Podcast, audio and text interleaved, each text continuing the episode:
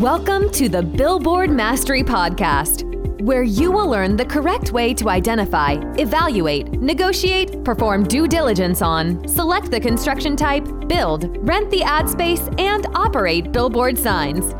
And now, here is your host, the guy that built from scratch the largest privately owned billboard company in Dallas Fort Worth, Frank Rolfe. In the movie Goldfinger, an old James Bond classic from the 1960s, the arch enemy of James Bond and of society, called Goldfinger, his plan is to destroy the world's gold supply because that will make the value of his gold go much, much higher. And the same thing is happening right now regarding billboards and radio. This is Frank Rolfe, the Billboard Mastery Podcast. There's some things going on out in the radio world which may result in greater billboard values going forward. The first is that you cannot have AM radio in electric cars. Tesla, for example, does not have the option of AM radio. And that's simply because electric cars create electromagnetic signals which disrupt the ability for the car to receive AM radio stations. So AM radio is already on the way out as more cars are retrofitted into electric powered rather than gas powered. You're going to see AM as becoming less and less of an option on automobile radios. But at the same time, many car manufacturers are now even questioning offering FM radio in cars simply because they're noticing that so many car buyers opt for Sirius satellite and are willing to pay that subscription of $20 a month or so and not use radio at all. And it's making the car manufacturers wonder if there's a way they can have a perpetual stream of income by offering their own similar service. So rather than have AM or FM radio in the car, it would come retrofitted with some kind of service from Ford or from Chevrolet, where they would have various content that you pay a monthly subscription for, which might include Sirius satellite. So, what we really have is an all out assault on radio in cars. Now, you might say, well, but there's still radio you can have in your house, you can have radio in your workplace. Well, unfortunately for radio manufacturers, most of the radio audience in America is in cars. Think about when you listen to the radio. I know myself, I only listen to the radio while I am driving. When I'm at home, I never listen to the radio. And most Americans share that thought. They simply only use radio while they're driving. So if they eliminate AM radio from cars over time, and if they eliminate both AM and FM radio, then what's going to happen? Well, advertisers are going to leave, exit that space. I remember years ago when they first brought out the internet and the disruption it had to all of the other forms of advertising.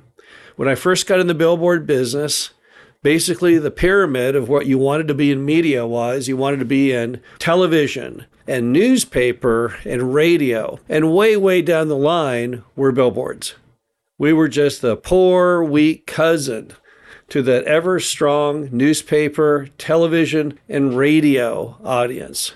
And then what happened? Well, the internet stepped in, as did the advent of streaming, and before that, blockbuster video and others, and people just stopped watching television. Today, television is under attack constantly from everything from Netflix to you name it. Newspapers destroyed by the internet. Who even subscribes to newspapers today? The answer is virtually nobody statistically. I know I don't. I used to subscribe to several newspapers back in the day. I took the local paper and the Wall Street Journal. Today, I don't take any newspaper. If I want to know the news, I simply go to msn.com and I see it right on my computer real time without waiting for someone to have to write it and print it and deliver it. And of course, by then the news is old. Newspapers always were old. They were always delivering news that was at least one day behind.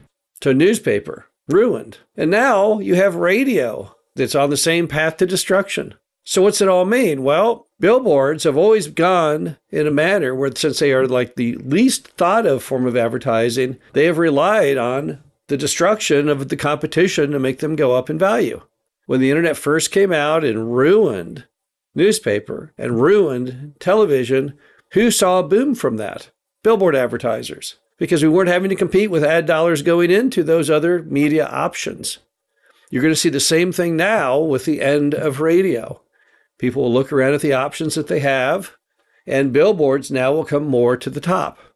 Don't forget that billboards offer some things that no other form of media can offer, mainly the point of purchase nature. If you're driving down the highway and you're coming up on a McDonald's at exit number 43, the only way an advertiser can reach that audience to say, exit now, here's my McDonald's, exit here at 43, is with a billboard. We have a very unique position in all of advertising.